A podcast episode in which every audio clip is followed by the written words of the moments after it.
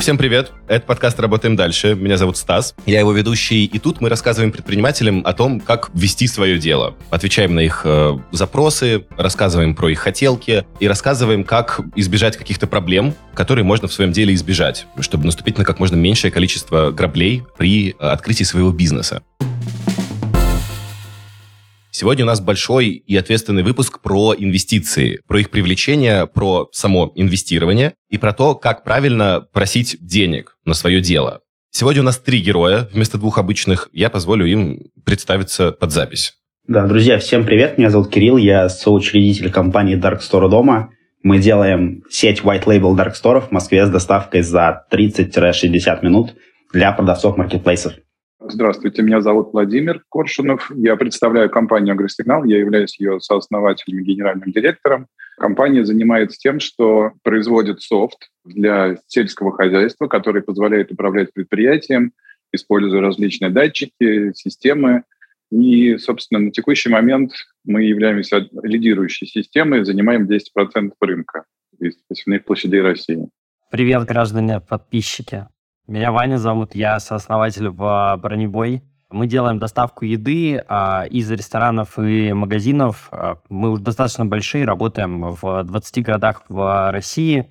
Возим из таких сетей, как «Вкусная точка», «Магнит», «Вкусвилл» и многих других ребят, которых тоже надо было упомянуть, но тогда подкаста не хватит, чтобы их всех перечислить. Мы, в общем-то, Последний раунд, который привлекали, привлекли в размере 500 миллионов рублей, так что, наверное, что-то сможем рассказать про инвестиции в Россию. Замечательно. Ваня опередил мой первый вопрос. Ваня, спасибо. Считай, задал его за меня. А, вообще надо определиться. Мы э, сегодня будем говорить скорее про привлечение инвестиций или про само инвестирование. Владимир, Кирилл и Ваня, вы э, в свои бизнесы только привлекали деньги или сами в венчурном инвестировании участвовали как инвесторы? Расскажите про свой опыт. Я про себя могу сказать, что мы в основном привлекали инвестиции. То есть uh-huh. сами не занимались инвестированием. Ну, я буду солидарен с Владимиром. Мы тоже только привлекали деньги в наш бизнес. Э, Причем привлекали и в России, и в Великобритании. Поэтому смогу рассказать о том, как это работает э, тут и за рубежом. Замечательно. Ваня? Да, я тоже как коллег поддержу. У меня опыт венчурного инвестирования только в жену, если можно так назвать. Вот, а в компании пока не было.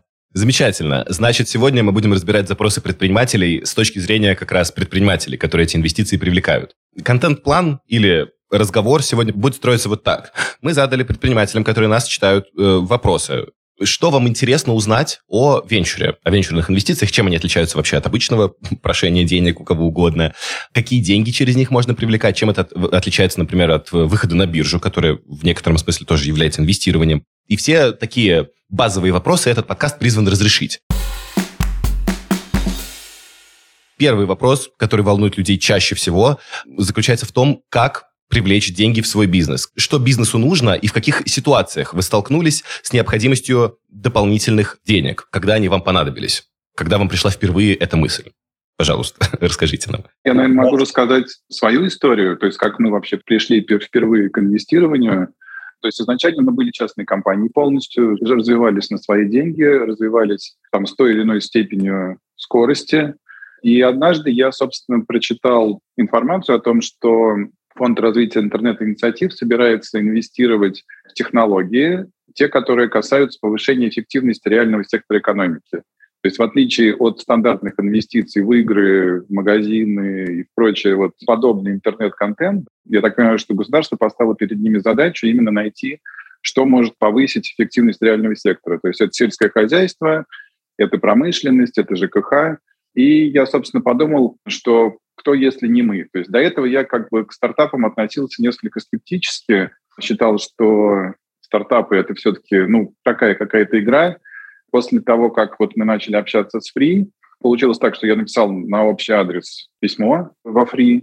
Встретились мы с техническим директором, их это заинтересовало.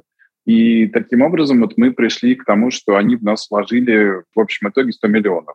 Ого, звучит очень много, да? ага. За 30% компании. То есть мы для них были немножко, наверное, нестандартным стартапом, потому что обычно они все-таки инвестируют меньше суммы, но и степень зрелости компании была уже другой. То есть э, обычно они на более ранних стадиях заходят, ну и, соответственно, меньше деньги вкладывают. Мы для них были не, немного нестандартной историей, но, тем не менее, им это было интересно с точки зрения того, что ну, это как бы ложилось в вектор которые задает государство. Поэтому мы с ними в итоге дошли. За то время, пока мы начали общаться, то есть до этого вообще мы как бы не особо интересовались инвестициями, пока вот общались с Free, нарисовалось еще там 3-4 инвестора потенциальных, и у нас было из чего выбирать, то есть были и те, кто давал больше денег, были те, кто давал меньше денег, но вот по совокупности, наверное, условий, то есть по комфортности работы мы выбрали на Free потому что, mm-hmm. ну, наиболее, наверное, комфортные условия с ними работы. Понял. Это вот, собственно, если говорить о том, как мы пришли к инвестициям первый раз. Я скорее спрашиваю про то, э, как возникла такая необходимость. Вы будто бы увидели ну, просто объявление и решили, почему бы их не привлечь. А почему вы именно решили, что нужны дополнительные деньги? На что они понадобились? Да, тут есть выбор. То есть можно развиваться на свои деньги, но развиваться достаточно медленно. Потому что у нас основные инвестиции идут в разработку. То есть это оплата, собственно, работы программистов и прочих, вот, кто участвует в создании продукта. И можно делать это было медленно, соответственно, теряя постепенный рынок, а можно было рвануть. То есть инвестиции в данном случае, как вот говорят, это ракетный двигатель, который тебе позволяет резко рвануть вперед и захватить лидирующие позиции на рынке, что, собственно, с помощью этого мы сделали, потому что мы обогнали очень многих, и за счет этого заняли большую долю рынка сейчас уже. Поэтому, да, колебания были, то есть э, в любом случае инвестиции – это пустить к себе в компанию, пустить стороннего участника, который будет в чем-то диктовать свои условия, но, тем не менее, вот у нас с решением перевесило то, что мы хотели развиваться быстрее, двигаться вперед. Кирилл, Ваня, какие у вас способы того, как прийти к инвестициям? Ну, я с Владимиром э, очень во многом согласен. Инвестиции – это действительно такая вещь, которая тебя сильно ускоряет. То есть, когда ты понял, что ключевые концепции твоего бизнеса проверены, и ты научился зарабатывать деньги на небольшом масштабе, кажется, это ровно то время, когда можно привлечь деньги под масштабирование, чтобы, ну, собственно говоря, масштабировать, повторить свой опыт. Вообще, в целом, а, деньги, которые тебе предлагает инвестор, это ну, я это вижу как такую машину времени, то есть это деньги из будущего, которые позволят тебе просто оказаться на каком-то этапе сильно быстрее, чем если ты бы сам это делал при помощи своих собственных инвестиций или при помощи денег, которые генерит твоя компания. Понял. Кирилл, какая, собственно, у вас история привлечения? Сколько привлекли, когда и от кого?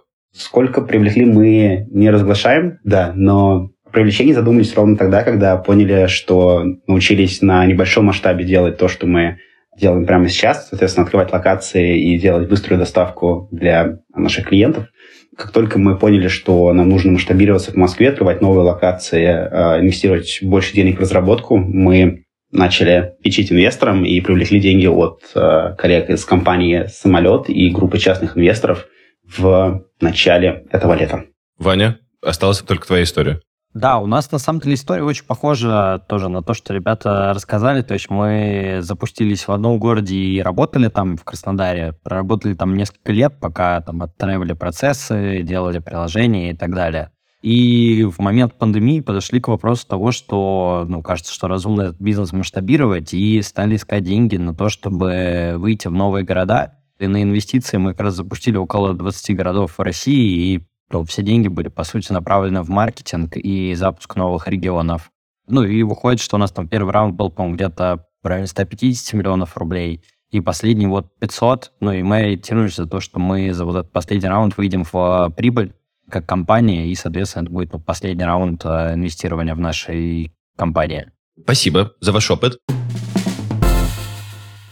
Второй по популярности вопрос предпринимателей был в том, э, какие вообще виды инвестирования бывают. Насколько я понимаю, все вы, все трое, привлекали инвестиции по модели «вы даете нам деньги и в ответ получаете некоторую долю в компании». Есть ли какой-то другой способ привлечь э, инвестиции в проект? Или это всегда обмен на какой-то пакет акций, если угодно? Мы какую-то часть денег привлекали, по сути, займами. Ну, то есть эта штука очень похожа на обычный кредит который любой человек может пойти взять в магазине на там бытовую технику, но на компанию. Единственное отличие в том, что ты можешь платить ну, проценты вечно и не возвращать тело долго. У нас таким образом там, какое-то количество денег привлекалось, потом там часть этих займов возвращалась от э, инвесторов на будущих этапах, которые уже входили в долю. Угу. Понял. То есть бывает обмен денег на долю, бывает обмен денег на деньги, но в будущем. Ну, по сути, на проценты, да. Хорошо. Владимир Кирилл, есть ли какие-то еще способы? Ну, я бы добавил еще конвертируемый займ, так называемый. То есть это как кредит, только который может быть конвертирован в долю в дальнейшем. То есть сейчас принят был закон не так давно, ну там что-то пару лет назад, конвертируемые займы их ввели в законодательное поле полностью, то есть сейчас действует закон о конвертируемых займах, и это тоже, в принципе, возможность инвестирования. То есть это кредит, который может быть возвращен как кредит, или же он может быть сконвертирован в долю. То есть это некая гибридная схема такая. То есть э, доля как-то пересчитывается, и какой-то процент соответствующей сумме кредита отдается, получается, в счет займа? Да, да, да, угу. да, да. То есть доля отдается в счет займа. Это обычно происходит либо там по достижении каких-то KPI, либо по соглашению сторон. Ну, то есть тут уже договоренности действуют определенные, как это происходит. И по какой оценке это происходит конвертация. Многие предприниматели переживают, что как только в, можно сказать, управление их компанией войдет какой-то другой человек или какая-то другая компания, а, все пойдет под откос. Расскажите, э, если мы привлекаем инвестиции в обмен на какую-то долю в компании, насколько инвестор плотно участвует в управлении этой компанией? Он просто начинает входить в совет директоров? Или он может уже влиять на какие-то решения? Может ли он влиять, не знаю, на посты в соцсетях, например? Как вообще работает вовлечение других людей в управление? Ну, это все, мне кажется, регулируется корпоративными договорами, то есть э, все права инвестора, они регулируются корпоративным договором. И тут сильно зависит от самого инвестора. То есть вот, допустим, если говорить про нашего инвестора Free, про первого, да, то они четко понимают, что они не умеют управлять чужой компанией, и они говорят о том, что да, вот мы оставляем за собой контролирующие функции, чтобы понимать, что вот деньги с компании не выводятся, что все идет согласно тому бизнес-плану, который был запланирован. Но непосредственно оперативное управление в операционной, они не вмешиваются вообще. То есть это как бы для них скорее чуждая функция, нежели чем норма. Если говорить про какого-то стратегического инвестора, это следующая стадия за венчурным инвестированием, то там, да, там может быть вмешательство сильнее. Уже более заинтересованный инвестор, который э, хочет некой синергии со своим основным бизнесом, и там вмешательство может быть более значительным. Но вообще все регулируется правами, которые, ну, по сути, по договоренности определяется, насколько вовлечен инвестор в управление. Понял. Кирилл, а у вас как ситуация обстоит? Насколько инвесторы вообще влияют на Dark Story?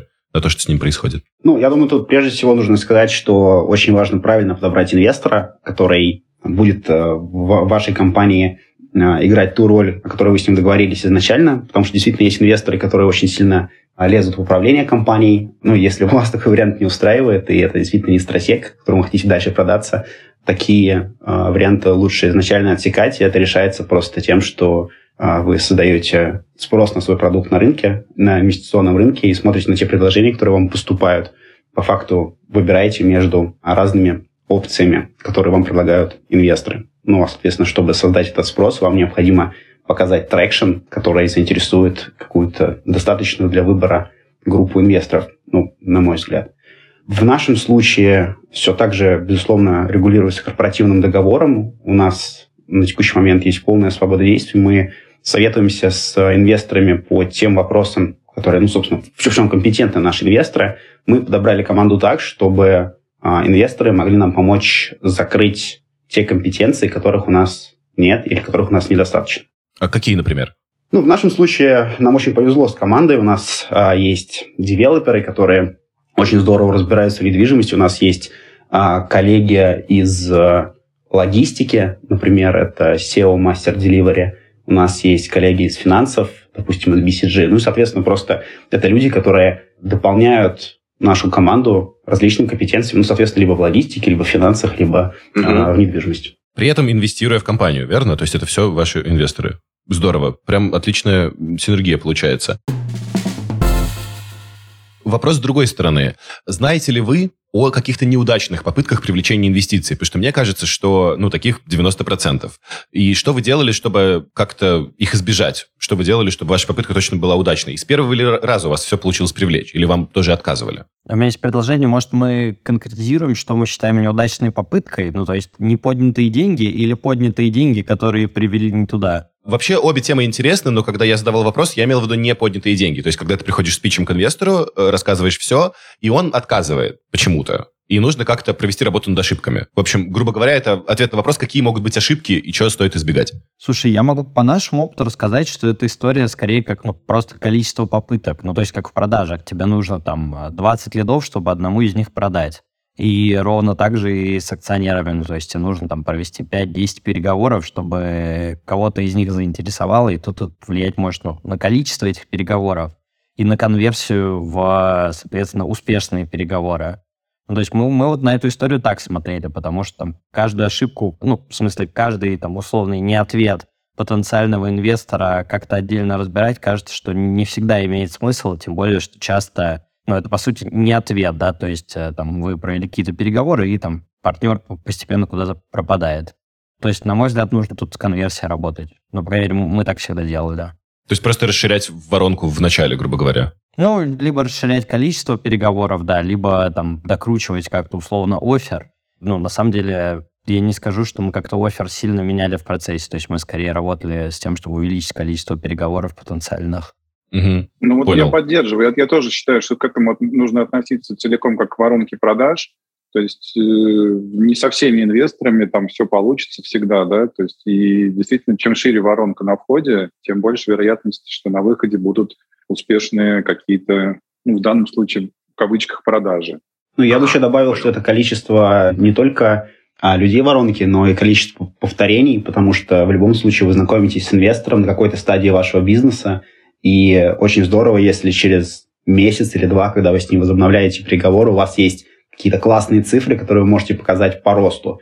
Потому что если вы стоите на одном и том же месте, ну, как будто бы, как будто бы смысла в повторной встрече точно нет. Может быть, вам известны какие-то ошибки в таком случае? Ну вот чего вообще не стоит делать, когда приходишь к инвестору? После чего точно откажут? С этой стороны зайдем. Или это просто все здравый смысл? Просто э, из ваших уст все звучит как будто супер легко. Но ведь, блин, 100 миллионов – это огромные деньги. Наверняка там какая-то колоссальная работа проделана, колоссальное количество полировок проделано. Хочется э, сказать людям, что, например, вы оптимизировали между вот этими питчами. Менялся ли питч от раза к разу, скажем, от инвестора к инвестору? Проводилась ли какая-то работа над ошибками? А, ну, конечно. То есть, мне кажется, очень, очень важный момент – это финмодель иметь правильную. Опять же, она правильная в каком плане? Чтобы в нее верили верили как вы сами, так и инвестор в нее верил. Это, наверное, все-таки основная как бы там точка переговоров, это финмодель, ну, то есть бизнес-план, по сути, который вы хотите выполнить. Мне кажется, что это вот ну, какой-то краеугольный камень, вокруг которого строится все остальное. То есть дальше вокруг этой финмодели выстраивается оценка компании, из которой выливается сумма инвестиций за определенный процент, за определенную долю. Это вот, мне кажется, основная канва, вот как строятся переговоры. Что не стоит делать, это не стоит приходить без цифр однозначно, потому что всегда разговоры начинаются с того, покажите какие-то цифры. С чего начать разговор? Это с того, что вот есть некие цифры, есть некий какой-то базис, какие-то модели там объемов рынков, модели потенциального, возможно, рынка и так далее. То есть какие-то вещи, там, юнит-экономика, ну, такие вот вещи базисные, без которых разговор вообще невозможен.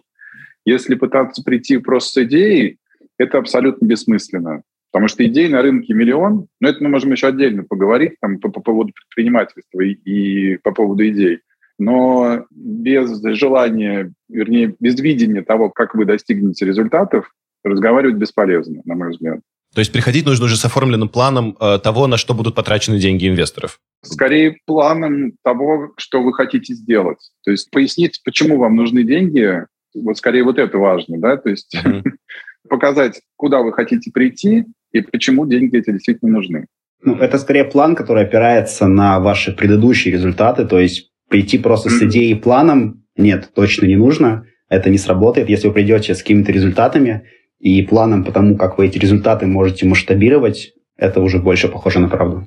Мне кажется, еще важна какая-то общая, ну, адекватность. То есть бывает, э, там, вот из тех питчей, что я видел, бывает, что там фаундер условно говорит, не знаю, там, мы научились, чтобы наши курьеры ездили на трехколесных велосипедах, и вот это настолько сильно удобнее, и там курьер настолько более радостный, что все курьеры в мире там будут ездить на этих трехколесных велосипедах через неделю. То есть он, условно, заранее неадекватно оценивает вообще свои перспективы и там свой продукт и состояние рынка, и это часто заводит ну, как переговоры в состоянии, что его уже дальше не слушают. Хотя, может быть, там у него прекрасная идея, это рабочий продукт, но за счет того, что он изначально как бы делает такие гипотезы, которые кажутся неадекватными с реальностью, он как бы ну, теряет, по сути, внимание потенциальной аудитории. И это тоже кажется очень важно. Будто бы питчинг — это такое большое собеседование, только не о приеме на работу, да, а о привлечении денег. Ну, мне кажется, так и есть. Ну, то есть инвестор смотрит же в первую очередь на команду, и он должен в эту команду поверить и быть уверен, что эта команда приведет к тем результатам, о которых она говорит. Тогда такой вопрос. А, как вы выбирали между бизнес-ангелами и венчурными фондами? Насколько я понимаю, это два основных способа поиска инвестиций. То есть или частные люди, которые не аффилированы ни с какой компанией, или какие-то организованные большие компании, которые управляют в том числе не своими деньгами, а деньгами своих участников. Как принимали решение о том, у кого, собственно, денег запрашивать? И важный ли вообще это вопрос, или без разницы, чьи это будут деньги? По нашему опыту у нас выбор такого не стояло, потому что ну, все же зависит от объема денег. То есть у бизнес-ангелов есть там определенный объем денег, у фондов там обычно больший объем денег. У стратегов в России часто бывает там, еще больше объем денег, которые они готовы инвестировать в компанию. Ты просто в зависимости от объема денег, который тебе нужен, ты уже понимаешь, что как бы к кому то может за этими деньгами пойти, потому что ожидать, что там бизнес-ангел принесет тебе, например, там 100 миллионов рублей, один бизнес-ангел, ну, довольно маловероятно. Наверное, можно там пойти собрать синдикаты из там, 10 или 20 таких товарищей, но вопрос в том, что насколько будет сложно ими потом управлять и, и координировать их всех вместе. Ну, грубо говоря, можно самому собрать себе мини-инвестфонд, да-да. Ну да, но кажется, что это очень сложно. Ну, то есть, по крайней мере, у нас опыта, чтобы к нам заходило много разрозненных акционеров не было, но мне на первый взгляд кажется, что это может быть сложно. Хотя в Америке, насколько я понимаю, это так работает. Это сложно и на этапе привлечения, и потом будет очень сложно с этим работать. То есть тут стратег с трудом зайдет в ту компанию, у которых там толпа акционеров. То есть ему просто тяжело будет разруливать эту ситуацию. Если говорить про дальнейшую продажу стратегу, да, то это, это, это проблема сама по себе. И по поводу бизнес-ангелов, мне кажется, что бизнес-ангелы в основном это пресид, seed-стадия может быть, да, то есть это ранние какие-то стадии стартапов, где не нужны большие инвестиции, но где нужно поверить в идею. А венчурные фонды, они все-таки в основном работают с теми стадиями, где есть уже хотя бы подтвержденные продажи. То есть э, вот это вот важно понимать, что венчурные фонды, они очень э, неохотно заходят в те компании, где пока уровень идеи и проработки. То есть все равно они хотят видеть какой-то traction. Следующий вопрос очень такой процедурный, очень конкретный. Как вообще ищутся инвесторы? Ну, вы же не забиваете в Google, ну, типа, список инвесторов это какие-то знакомства до, это какие-то запросы по профильным фондам. А, в общем, откуда вы брали базу тех, кто может вас инвестировать? Ну, Владимир, вроде бы с вами примерно понятно, потому что вы просто увидели анонс и, грубо говоря, пришли. А вот в других случаях как быть? Где искать людей? Примерно так это начинается, на самом деле, на самом первом этапе. Ты идешь в Google и пишешь венчурный рынок России там, такого-то года. И дальше, идя по этим фондам, по бизнес-ангелам, знакомишься с людьми, а, задаешь им вопросы о том, кому они считают правильным показать эту компанию. Там, в доковидное время было много тусовок. Ну, наверняка сейчас тоже где-то мог тоже попитчить, а, показать а, свою компанию экспертам или бизнес-ангелам, и далее тоже спросить, кому они считают правильным показать себя, и таким образом просто расширяешь, расширяешь воронку. Ну, то есть никаких особо секретов тут нет. Ага. Мы, мы тоже гуглили первое время. Там может быть полезно, на самом деле, погуглить не там инвест-фонды, страна name, а погуглить э, сделки в вашей отрасли, которые были, ну и понять, какие фонды там участвовали, какая роль у них была, там, когда они приходили, уходили. И еще есть опция, ну, есть инвестбанки, которые в целом занимаются там привлечением денег или продажей компании, и там у них есть тоже опция обратиться, а, и они там обычно за какой-то процент от сделки могут помочь со сбором раунда. И правда не скажу, что у нас эти опыты были сильно успешные, но такая опция тоже как бы существует. А как вы вообще оцениваете по ощущениям, э, как в 2022 вообще изменился рынок венчурных инвестиций? Ну, наверное, денег стало меньше, кажется, что должно быть так. Стало ли сложнее их привлекать? Ну, у нас вообще удивительная история привлечения предыдущего раунда. Мы подписали нашу сделку 22 февраля, 24 случился в феврале, потом 26 мне звонит один из инвесторов, а мы тогда подписали конверт займ, то есть, соответственно, ну, за несколько дней деньги не успели поступить на счет со словами, что «Вау, Кирилл, э, нужно подождать». ну и, разумеется, мы дальше полностью начали реформировать бизнес, э, передвигать там разные тумблеры, чтобы выжить в этой ситуации. И ну, в итоге заключились только уже с другой группой инвесторов ближе к лету этого года. Вот, поэтому, ну, конечно, 22 год был таким большим испытанием для компании. Те, кто этот год э, пережил, ну, мне кажется, это дорого стоит. У нас тоже был примерно как у Кирилла. То есть у нас была сделка подписанная, ну, правда, только термшит подписанный на руках где-то в январе с одним крупным венчурным фондом российским. И в итоге все события привели к тому, что этот фонд э, закрылся полностью, и мы, соответственно, там пересобирали вот этот последний раунд. И из того, что мы смотрим и куда мы идем, мы для себя там достаточно четко отдаем отчет, что мы следующий большой раунд в России под рост не поднимем.